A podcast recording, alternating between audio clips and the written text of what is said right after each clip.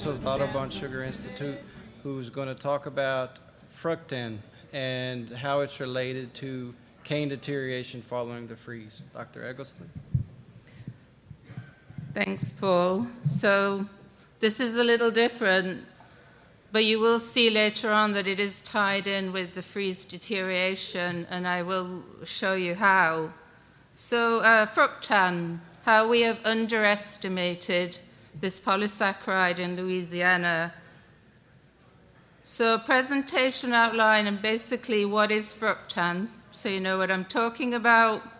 And why all of a sudden have we been able to measure fructan? Because of newly available kit out there that we could use for research. And then we looked at fructan in molasses and downstream uh, sugar products. And then when we realized we'd completely underestimated this polysaccharide, um, its presence and the amount, then we started questioning well, where does this fructan come from? And then obviously, you don't want to just be stating problems. What are the solutions? We've got to control this. So we'll finish up with control of fructan and then major con- uh, conclusions. So, what is fructan? It's a long chain polysaccharide. By the way, it's also known as levan or inulin. So, think of a pearl necklace, and the pearls are sugars, and they're linked by a string, and those, uh, the string are linkages. And in this case, the sugars are fructose, and the linkages are special, um, not common linkages actually, they're beta 2 6 linkages. And fructan is made from sucrose. We all know sucrose is a disaccharide made up of glucose and fructose.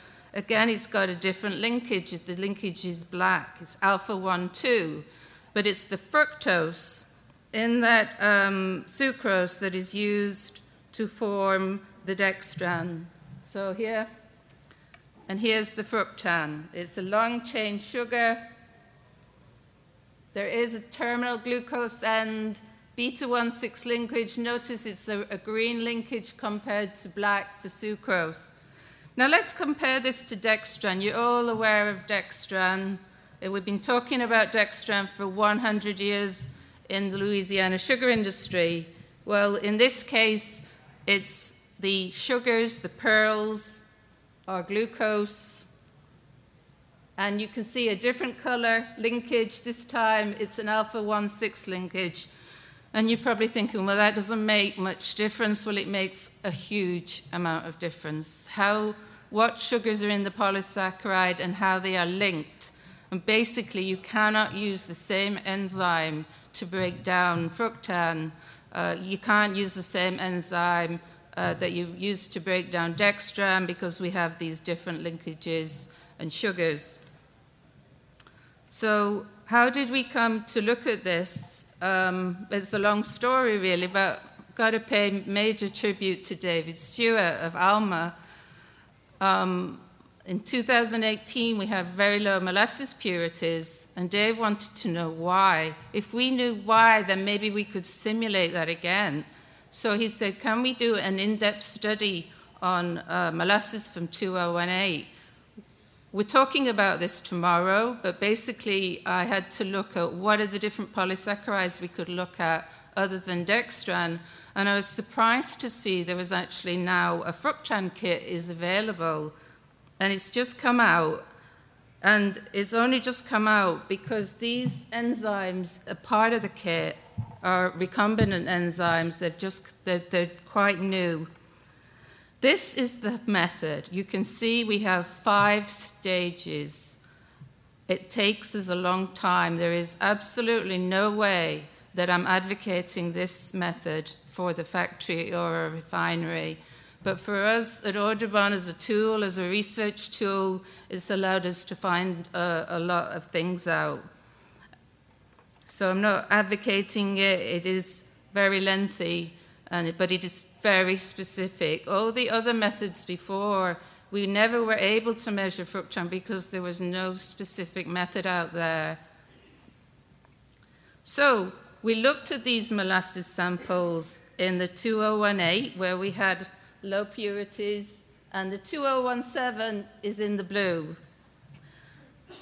And you can see in the uh, orange where we had lower purities, also the factories noted lower viscosities in 2018. Um, you could see we had lower fructan. And, but that wasn't the thing that astonished me. I was just astonished to see how much fructan was in there and how consistently it was in there. I was absolutely surprised. In fact, I, I sent the results back. I said, do these again. I, I just couldn't believe them. But we checked and checked the method, and we also used, uh, we bought a special recombinant enzyme to check. We added it to the molasses, and you can see if you look at the black chromatogram and then the blue one, huge amount of fructose forms when we add the enzyme. So then we realized this was true. There is fructan in these samples. And you can see here when we uh, correlated the fructan, that's in the orange, with the TPD values at the bottom. So TPD is the true purity difference. So the lower that is, the better molasses exhaustion, the lower the purities. And you can see we found quite uh, we found a correlation with the fructan, but we also found it with starch and high molecular weight dextran and total polysaccharides. So we'll be talking about this a lot more tomorrow, but we do know that fructan is involved. So then we said, well, let's have a look at some other uh, factory samples ABC massecuite, ABC molasses, ABC raw sugar. Um, uh, we had the sucrose, fructose, and glucose purities, and we, we did fructan. Um, and you can see um, they had quite considerable amounts of fructan, and as you went from A to C, this impurity increased, and you'd expect that. It's being concentrated like other impurities. When we correlated this on a Brix basis, we got an exceptional uh, relationship between sucrose purity and fructan. And if we take the Brix out and just do ppm, we still got a good correlation, but it was lower. But this suggests that the sucrose in our downstream products is being affected by this polysaccharide. And if we can get a handle on it, we may be able to really improve uh, the, the, the, sucrose we have at, at, the end and through the factory. We then went to another uh, factory and we mentioned these results. And the first um, mention was we're not surprised. Um, they gave us some crusher juices and some rotary screen juices from the mill because they had been having uh, slime issues. And you can see in the rotary screen juices um, very high amounts of fructan, so obviously it contributes to the slime in the mill. The crusher juices had various amounts of fructan, but that does tell us that um, the fructan is coming into the factory with the extraction, the crusher juice. So we know it's coming in, it may also be forming in the factory. So, where does this fructan come from? Most plants that store energy as starch do not store energy as fructan. So it's most likely that it's not in the sugarcane plant. It's probably come from microbial deterioration. So that was the most plausible explanation, and then that's the one we looked at first. So here we got two crusher juices from a factory, and we allowed them to deteriorate at room temperature. So here's time, and here's the deterioration product. And you can see both crusher juices came in with fructan in the purple, but they had small amounts of mannitol, high molecular weight dextran, that is the um, specific antibody dextran where we're just measuring high molecular weight dextran. And you can see the fructan was forming on deterioration, so it obviously forms on deterioration but also notice here and here when leuconostoc um, um, deterioration takes over, that means mannitol's forming, dextran's forming. That seems to be uh, that seems to take over. It seems to be the more predominant bacterial, uh, sorry, microbial deterioration. We did it again with another crusher juice. This time we measured haze dextran as well, which is in the red here. And as you can see, haze dextran was much higher. We've known for a long time that haze dextran is measuring a lot of things, not just dextran, it's measuring anything that forms a haze when we add alcohol. So we've known that for a while, and so has the factories. Um, but notice here, the uh, over the first part of deterioration, fructan was actually stronger, but then again, when leuconostoc takes over, um, that becomes prevalent. Now, when you add dextran, the high molecular weight dextran, to the fructan, it starts explaining why we're getting a higher haze dextran. So that does explain that when, to some extent, when we measure haze dextran in the factory, you're not just measuring dextran, you're also measuring some fructan and probably other stuff as well, low molecular weight dextran and stuff. And there's many times I've been to a factory and they've said, you know, Gillian, we've no dextran, but we're still having problems, uh, and vice versa. And I think a lot of this is now becoming clear because we underestimated the fructan. Again, sucrose, if you look from zero to 56 hours of deterioration, both the fructan and the dextran were related to sucrose, but you'd expect that because they're both eating fructans taking the fructose, dextrans taking the glucose. But if you look at the first hours of deterioration, the fructan has a much higher correlation, and there's nothing there because early on, fructan is more important than the leuconostoc.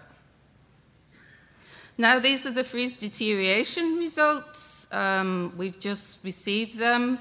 I'm not going to go into varietal differences, but one thing I want to point out quickly is the mannitol here.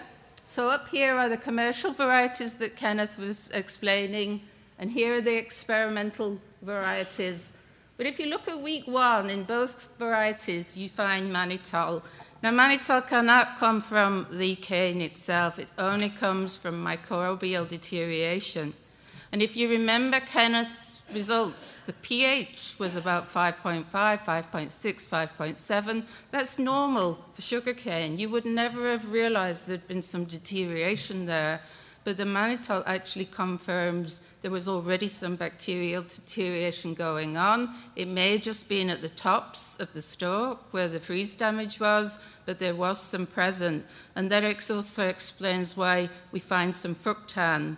Um, the 615 seemed to be the worst one.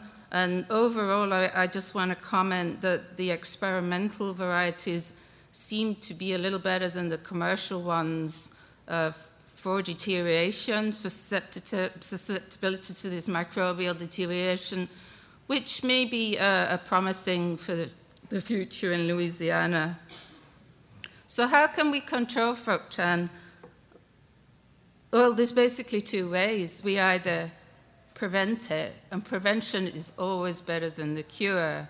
And we say that about dextran. You need good cane management. You need to get your cut to crush times down, limited burning.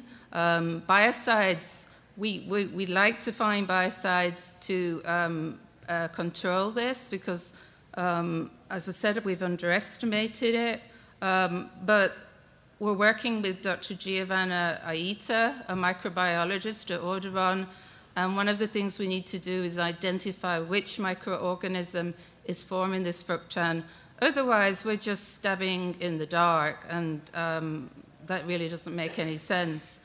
The other thing is an enzyme like we use for dextranase, but again, we say good cane management is always better than adding the dextranase. But in some instances, Mother Nature takes over and there's nothing we can do, and then dextranase does represent a tool. There is a commercial enzyme out there that we think can break down the fructan, but it will be more expensive than good cane management. So finally, um, obviously we've just hit the tip of the iceberg here, but by using the new enzymatic method, which is research only, we now know there's considerable amounts of fructan um, in uh, Louisiana final molasses and other downstream products, and the presence and the amount of this we have grossly underestimated. We think it's related to the uh, generally to the recovery of sucrose in upstream and downstream products, but we need to do more work. It comes from microbial deterioration. It's possible it's, there's some in the plant, and we have to still do some research to rule that out. Um, but this deterioration is occurring either outside or inside the factory or both. And we, right now, we do not know which microorganism or microorganisms are involved.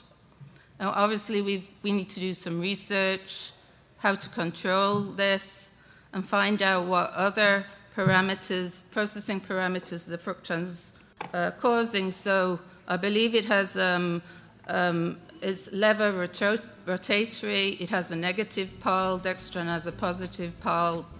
Um, how's it affecting crystallization?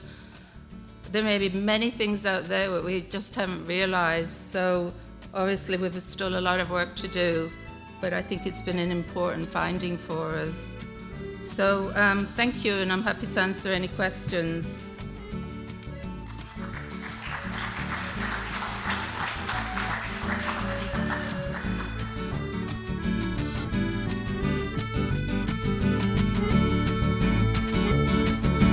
Sugar cane, sweet sugar cane, sweetness of our southern trees.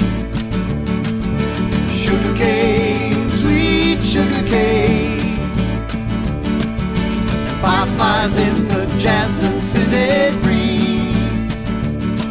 There's a little shade beneath this tree, shields me from relentless heat. An afternoon shower.